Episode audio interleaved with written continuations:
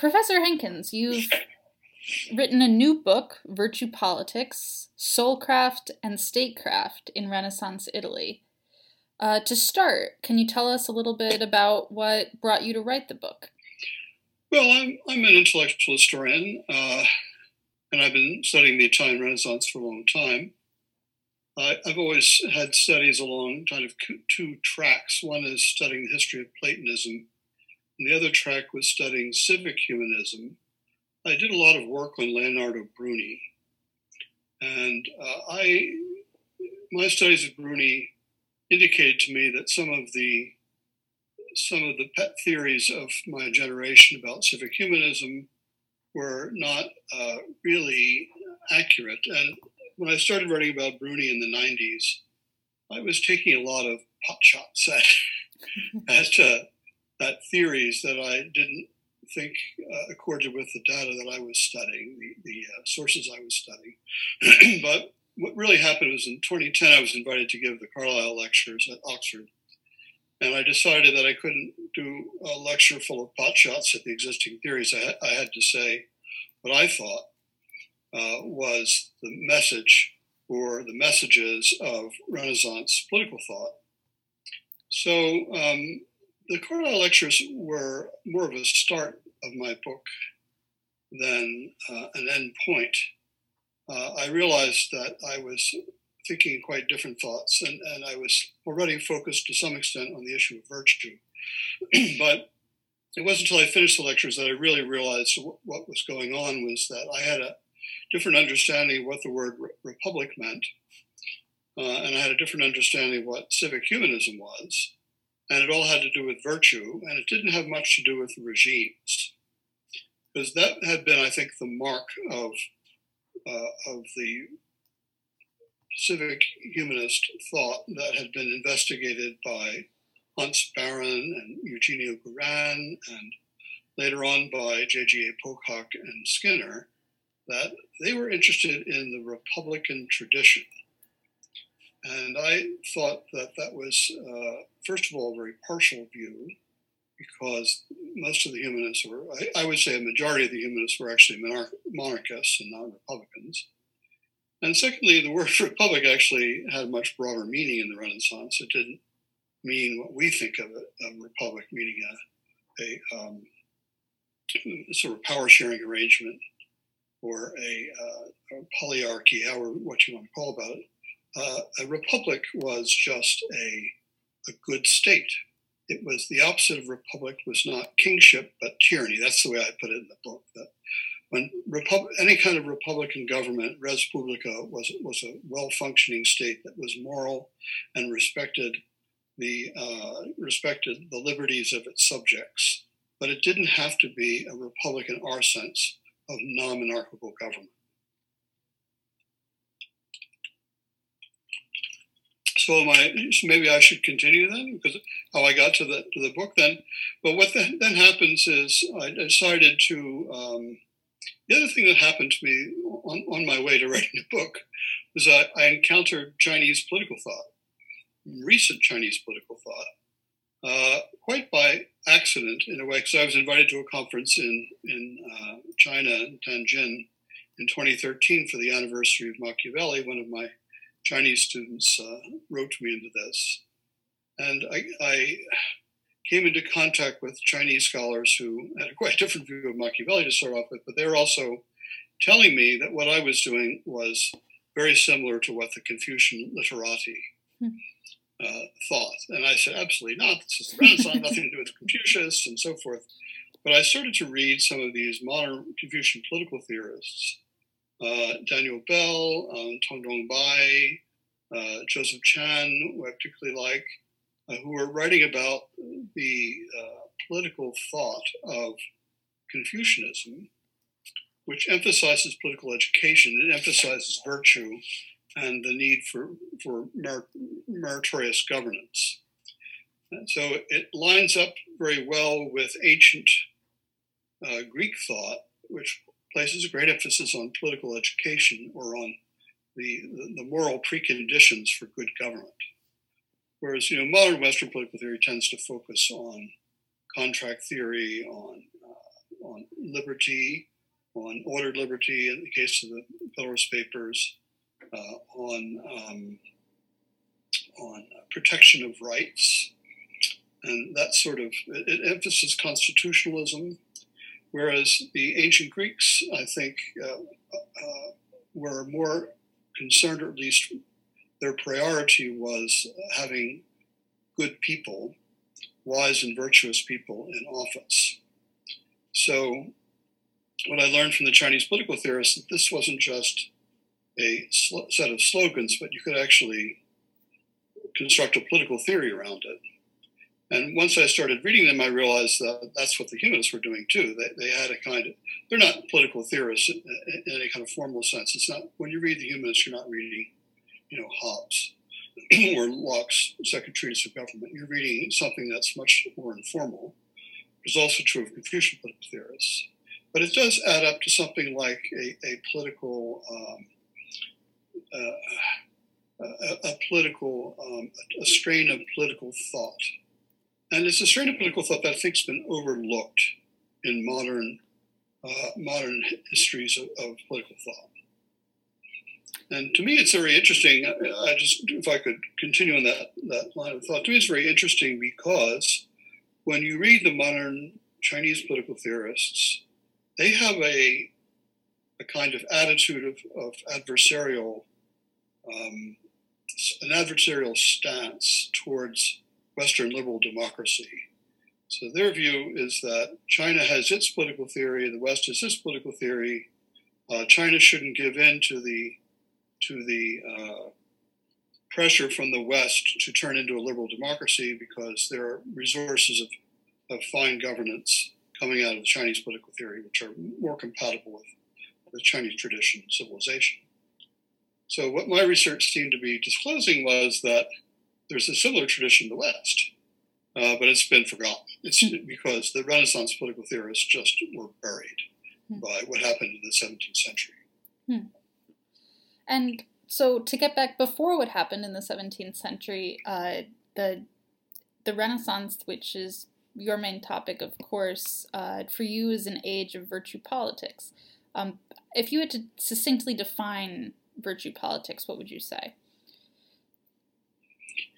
Well, virtue politics is a term that I thought I made up. Uh, actually, it turns out to be used as a translation of a word in Chinese, but that's another we can come back to that if you're interested in that. But uh, it's modeled on virtue ethics.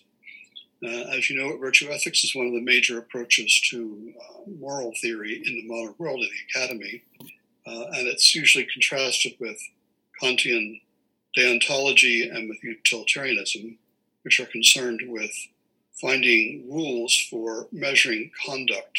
Whether conduct is good or bad is measured by a set of rules that are evolved from a from a, a theoretical uh, stance on utility or on, or on rationality. But virtue, politi- virtue ethics is, is designed to, uh, focuses rather on the effects of action on your character.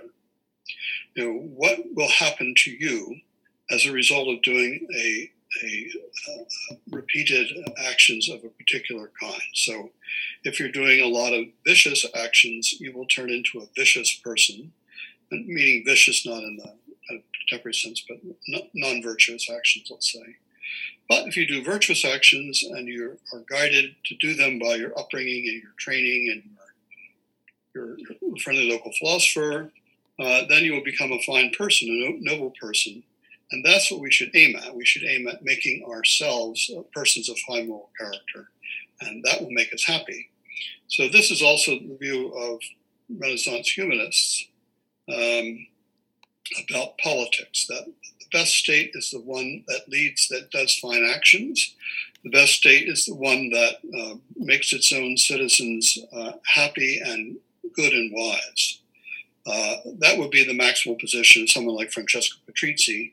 A more, a small, a more, um, let's say, uh, restrained or limited idea would be that you, you make the leaders of society wise and virtuous. And if you can make the leaders of wise and of society wise and virtuous, then they will have legitimacy. So, one of the key things that links Chinese political theory with Western political theory is this idea that legitimacy springs from, from moral behavior. In China, above all, legitimacy springs from uh, care for the common good for the people. Uh, in the West, uh, legitimacy, virtue politics legitimacy springs from, springs from virtuous and wise behavior by, uh, by rulers. And the contrast here is with the legal tradition, uh, which in the West, which takes um, legitimacy to spring from just title. That if you are uh, properly chosen for office by your feudal superior or by uh, elected uh, in appropriate ways or chosen um, uh, according to due process, due process, according to, to correct procedures, uh, then you are legitimate. And it doesn't really matter whether you're good or bad. Uh, you can lose legitimacy by being uh, by breaking a lot of laws, uh, but being a bad person doesn't lose your legitimacy. This is the legal tradition. The humanists thought exactly the opposite. You know, Petrarch is a great is a great um, hater of this sort of legitimacy. He's hater of the idea of title, uh, as you know that someone becomes powerful in society because they have the title. He wants to reform things so that people, um, that rulers acquire legitimacy from quality of their acts. So that a just society is one that has just people ruling it, right? Um, and this is this is very Chinese, in my view. The idea that uh, that legitimacy is somehow uh, linked with good good behavior, and that societies don't function well, even if they have good laws. They need to have good people. Uh, there's a, one of the famous Confucian scholars, Xunzi, uh, once says there are people who create order. There are no rules that create order, hmm. right? So that uh, an orderly society, good society, happy society is one that's run by good people and wise people uh, and people who have um, deep, are deeply shaped by their tradition, by ancient traditions. And this is another great um, parallel between Chinese political, Confucian political theory and Western humanist political theory is the importance of antiquity. Right? Because the humanists believe that their own time is corrupt, it's immoral, it's um, political authorities of the time have no uh, real um, authority with the people because they had no they don't care about the people they just care about themselves. They're more interested in their own wealth and power not interested at all in how they reign how they govern. But what petrarch thinks is that the ancient world did it better. Now he's, un, he's under no illusions that the ancient world is perfect. Uh, that's not what he's saying but he, he thinks that there's some kind of uh, moral um, moral nobility and virtue in the ancients that's been lost. And the way to get back to that is to study the ancients. The ancients should be our models, or at least the best of the ancients should be our models. And you find that also in the uh, Confucian tradition. The Confucian are all uh, always looking back to uh, the, uh, the, sage kings of Yao and Shun and the early Chinese dynasties. They, of course, look back to Confucius himself and Mencius and Xunzi and all the great um, political theorists of the, uh, of the, the, the, spring and autumn warring states period. Uh, they really believe that the ancients provide us with a model for good government, good behavior that has been lost. And the key thing there for them always is virtue right? That the ancients had virtue. They, uh, they were able to build happy, strong, orderly, peaceful societies uh, because of who they were. So the best way to reform government, I would say, instead of forming an ideal constitution, best way to have a good government is to read Plutarch.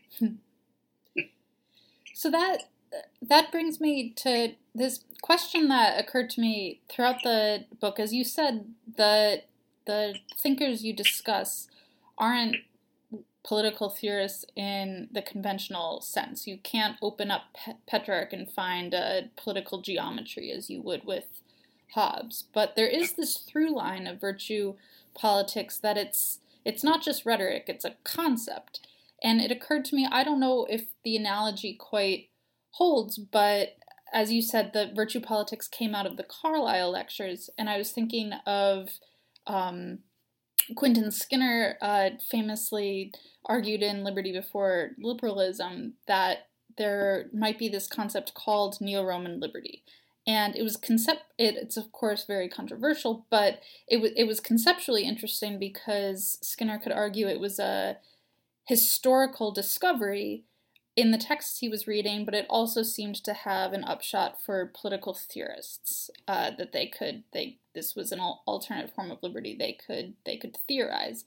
Would you say virtue politics is is similar, a historical discovery, but it has some sort of conceptual upshot for how we might think about politics today? I see. Well, let me back up slightly and talk about the formal versus informal character of humanist writings. There is one theorist who is quite formal in his approach, who I consider to be an optimal example of humanist uh, virtue politics. And I'm very happy because of this, because you, you, you, can't have a major tradition without a major thinker, right? So, um, what I'm trying to do is to elevate, as it were, uh, Francesco Patrizi of mm-hmm. Siena into the major theorist of Renaissance humanist political theory. So, mm-hmm my picture of this is that the Renaissance has two major political theories. One is the realist theory, uh, amoral realist theory of, of, of, Machiavelli, and that is a reaction to the idealistic political theory of the Renaissance, which is virtue politics. And the chief theorist of that is going to be Francesco Patrizi of Siena. I have a team now working to. Uh, there's an English translation of an epitome of Francesco Patrizi's De Republica uh, from, I believe, 1576. So I have a team now that's working to transcribe that and update it, provide notes and so on. So people will finally have a text they can, they can turn to, which presents um, major ideas of Renaissance virtue politics in a fairly formal uh, format, right? And we're going to put that online, let people be able to study it. I'm also writing a book about Francesco Patrizi Siena. We've got three chapters done now. So there, there, I will have a figure that I can oppose on the battlefield of ideas to, to Machiavelli. so getting back to Skinner, I started with Skinner, of course, and everyone uh, who reads this, works in this field, starts with Skinner. Um, and I, I, think that your your your supposition is correct. That I also begin with history, but end up with uh, a set of ideas which I believe are, are relevant to our current time. And no one can really do political theory seriously without thinking about what's going on around them. And um, I suppose that Quentin was thinking about the uh, struggle between liberal democracy and Marxism when he was developing his ideas, as was Hans Baron, by the way, and Eugenio Garin.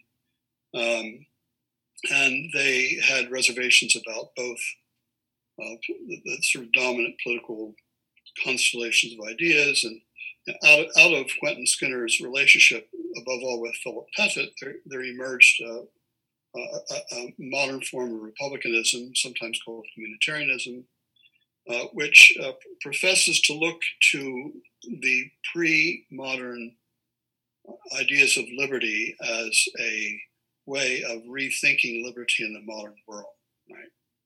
So, um, Philip Pettit came up with this idea of a non domination model of liberty that what you want in a free society isn't necessarily rules, a rule, uh, a set of rights that protect people from uh, the invasion of government, nor is it necessarily um, putting uh, your side in charge as opposed to the other side. That's that's that's one worse way of, of understanding liberty that you know, we're being oppressed, so we have to win the battle, and and we will now be in charge, and we won't be oppressed. We'll oppress, we'll oppress somebody else. That's the usual human way, lambs into lions, right? We we we, um, we want to win the battle so that we are free, but the other side then is oppressed the way we were oppressed.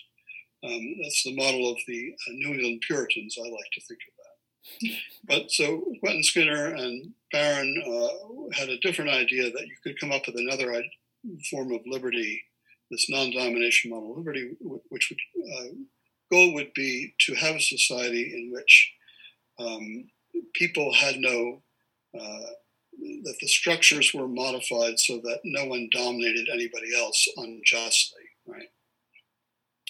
Anyway, so get back to my, my model. I, I also think that uh, humanist political theory has something to offer in modern times, that we very obviously have a, a leadership deficit in Western countries and I think also in Asia. Um, maybe a few exceptions, but the ability to um, to get population, large populations to uh, to follow one's lead is something that's not really. There's a kind of leadership problem uh, in the modern world, uh, and one sign of this is factionalism. We have great excessive factionalism in our society, which means that no one is able to stand up and say, "This is the right thing to do." I have the moral ethos. I have the moral standing to um, lead us into the correct path. So instead, people fight about interests, right? About which, how big, how big a part of the pie are you going to get? But no one is taking a stance uh, for um, for justice uh, and being able to convince a lot of other people because they themselves are just or the parties they represent are just, right? So I, I think this is not, of course, just the Renaissance humanist saying this is Plato and Aristotle also are very uh, insistent that the leaders of society have to have some kind of uh, authenticity coming from their own moral status, right? Their own knowledge, their own wisdom, uh, their own um, uh, temperance and justice, and all of those virtues and courage. And you know, set up, of course, to to prevent courage from happening we have too much bureaucratic uh, governments in the modern world. But I, I, do think that reflection on the ways humanists sought to improve the quality of leadership and the uh, emphasis of the humanists on the common good, that attention to the common good was the way to secure a reputation for virtue and to secure the obedience of people uh, was uh, key. So, one of the issues the humanists pick up, one of the principles the humanists pick up from the Stoics, is that a sign of legitimate government, a sign of good government, is when the people obey willingly, when you don't have to coerce them. Right? If you have to coerce people, if you have to have surveillance and police and um, you know enforcement and large penalties and and uh, drawing and quartering, all that means that you are not a just society uh, because it means that people aren't willingly want to obey you. Now, of course, every society has its malefactors, people who are, who are, who are uh, evil and wicked and need to be coerced. But if you find yourself as a ruler or a, a regime um, coercing good people, that means that means that your regime is evil. So, what you ideally want is a regime that people accept willingly, because that shows that you are following the, the, the interests of, of everyone and not just of the few. Um, so, much of virtue politics seems to, of course, depend on justice and goodness and non coercion. Uh, and so that that naturally invites the question perhaps where Machiavelli fits in virtue politics and what the status of Machiavelli is in the in the book. Is it an is it an anti-Machiavellian book? Uh, well, I'm not sure I want to put it that way because Machiavelli is is uh, someone with great insight mm-hmm. into the way polities work what I'm trying to do in the book is use Machiavelli as kind of foil to bring out the mm-hmm. distinctive character of virtue politics, uh, which Machiavelli himself would thought was a pipe dream. And uh, he was well aware of the teachings of his fellow humanists, uh, but he thought they were simply ineffective. And uh, furthermore, that the uh, the attempt to turn the rulers of Italy into paragons of virtue was not only failed, but it had uh, weakened Italy to the point where e- Italy was easily conquered by by uh, foreigners, by the French and the Spanish and the Germans and so forth in the Calamita Italia, in the period of Italy's political loss of political Italy's political independence.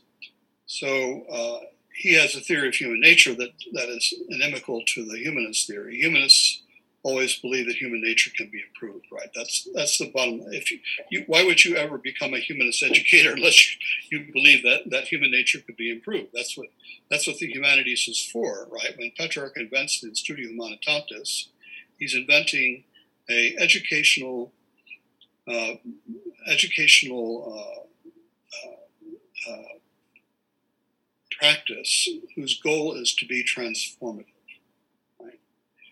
Uh, so the liberal arts in the Middle Ages are very technical subjects. They were invented.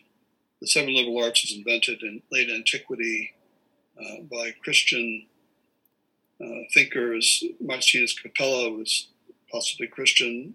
In the time of Augustine, basically, they were trying to strip down the ancient liberal arts into uh, a set of sciences that Christians would find useful.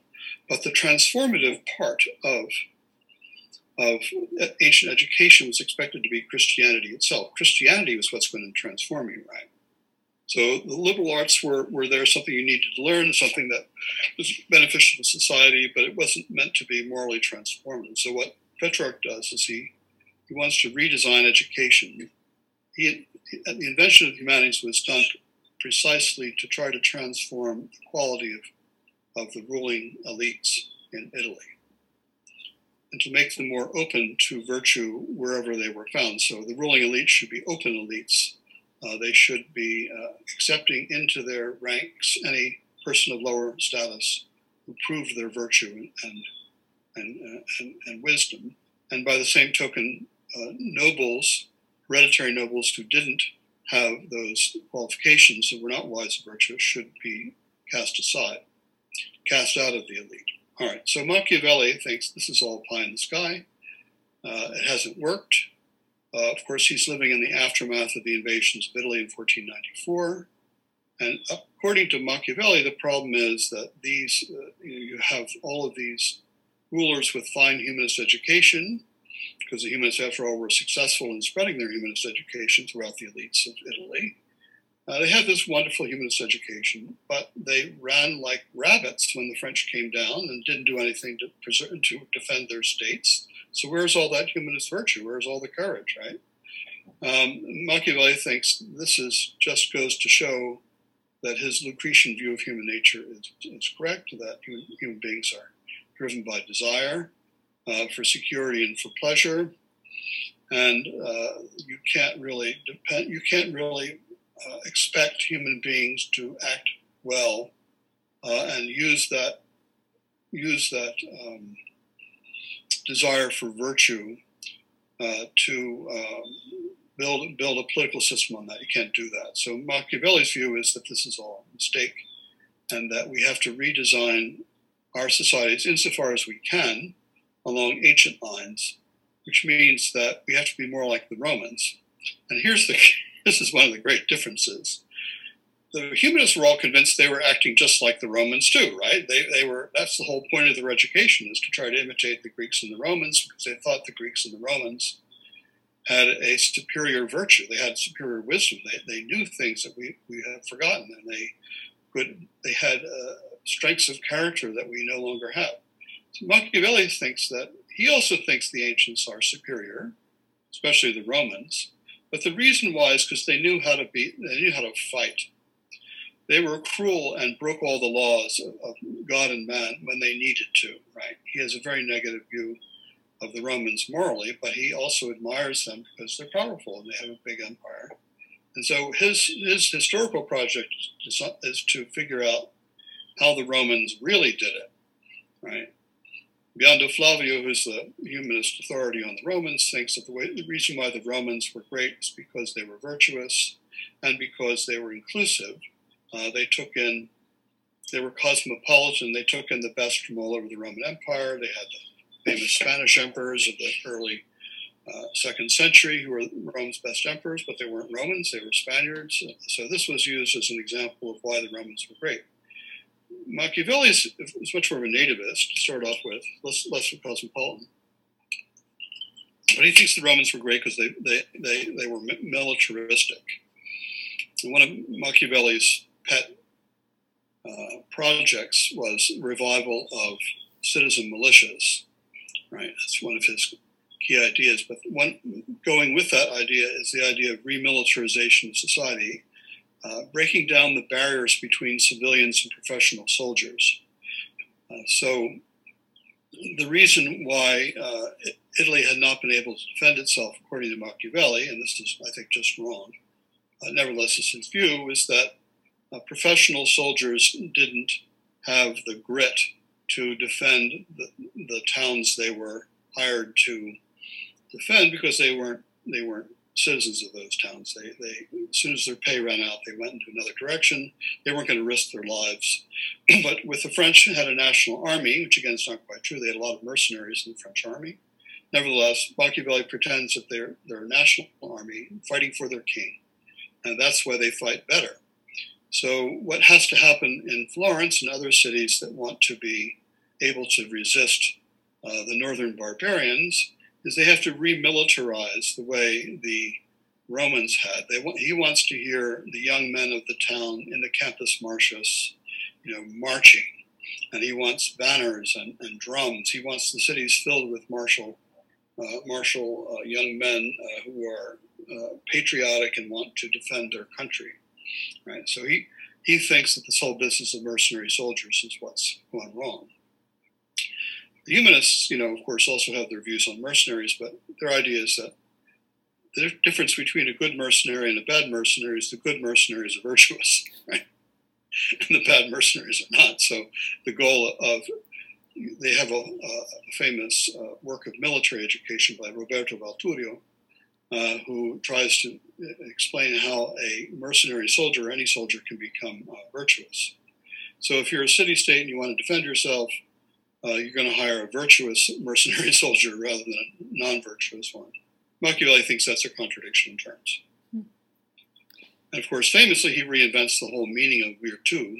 Right, virtue is not the traditional uh, four cardinal cardinal virtues of justice, temperance, um, uh, uh, justice, temperance, courage, and wisdom. Uh, but its virtue is is um, effectiveness. It's manliness. It's being able to get stuff done. Uh, it's being able to accomplish your goals. That's that's virtue. That's uh, and the opposite is woman is womanly weakness, which um, Machiavelli attributes to religious believers and the church. Again, that's completely wrong, but that's what he that's the way he, he presents things. Hmm. So I guess to to end, one last question. Many of the the writers of virtue politics uh, you call pedagogical or didactic authors. They're trying to instill a moral lesson in their readers. Um, I don't know if you're trying to instill a moral lesson, but what would you hope your your readers walk away with? Well, uh, I think in the modern West, first of all, you know, I'm a historian and I want people to, to have what I think is a more accurate view of Renaissance political thought. So that's yeah. kind of bottom line. But in terms of the modern transferability of these ideas, I think in the modern West, uh, and also in communist China right now. People rely too much on um, on procedures and on bureaucracies and on legal systems and on enforcement. Uh, that the, the, the, solution to problems in our society today uh, are typically seen as uh, solutions that can be solved, uh, problems that can be solved with more laws, right? More subsidies, more enforcement, uh, so we multiply not laws. And the, the Romans had a motto. Uh, also, there's a, there's, there's, a Chinese version of this too. The Roman motto is um, corruptissima respublica innumerae leges, right? The most corrupt republics have the most laws, and the more corrupt they become, the more laws they, they pass. But what, what keeps a republic from going corrupt is, is virtue. So my, my view is that we, we should think more seriously about, as a society, about how um, about the people who inhabit our institutions, right? That you can't simply set up a, a, set of institutions like a machine and then plug in uh, any old human beings into those institutions and they will run properly. Uh, good institutions work best when they're inhabited by good people. Uh, and they don't function uh, when when the people are parasitic on the institutions, right? The people who, if you're a lawyer, um, you can't simply think in terms of what you can get away with, what's legal, but you also have to think of what's right, and you have to think about how uh, the legal system can be made to to uh, to uh, encompass the right and to promote the right. So uh, instead of, I think that that's probably what I'm. I think there's some move, obviously, in law schools and all, all sorts of schools to, towards character education and towards legal ethics, and all those things have become a matter of great interest. Uh, but I'm not sure we, we are, we're there yet. I think we need a lot more attention to to the uh, moral quality of our uh, our elites. We can't have simply technical elites, people who are trained in social science to come up with good policies to solve problems. We need to have people who are get to some way of doing uh, what the Chinese tried to do in their examination system in period of imperial China uh, to um, elevate people based on their uh, performance, which includes their uh, their treatment of people and includes also um, their devotion to the common good and their devotion to uh, their sort of selflessness, if you will. Hmm.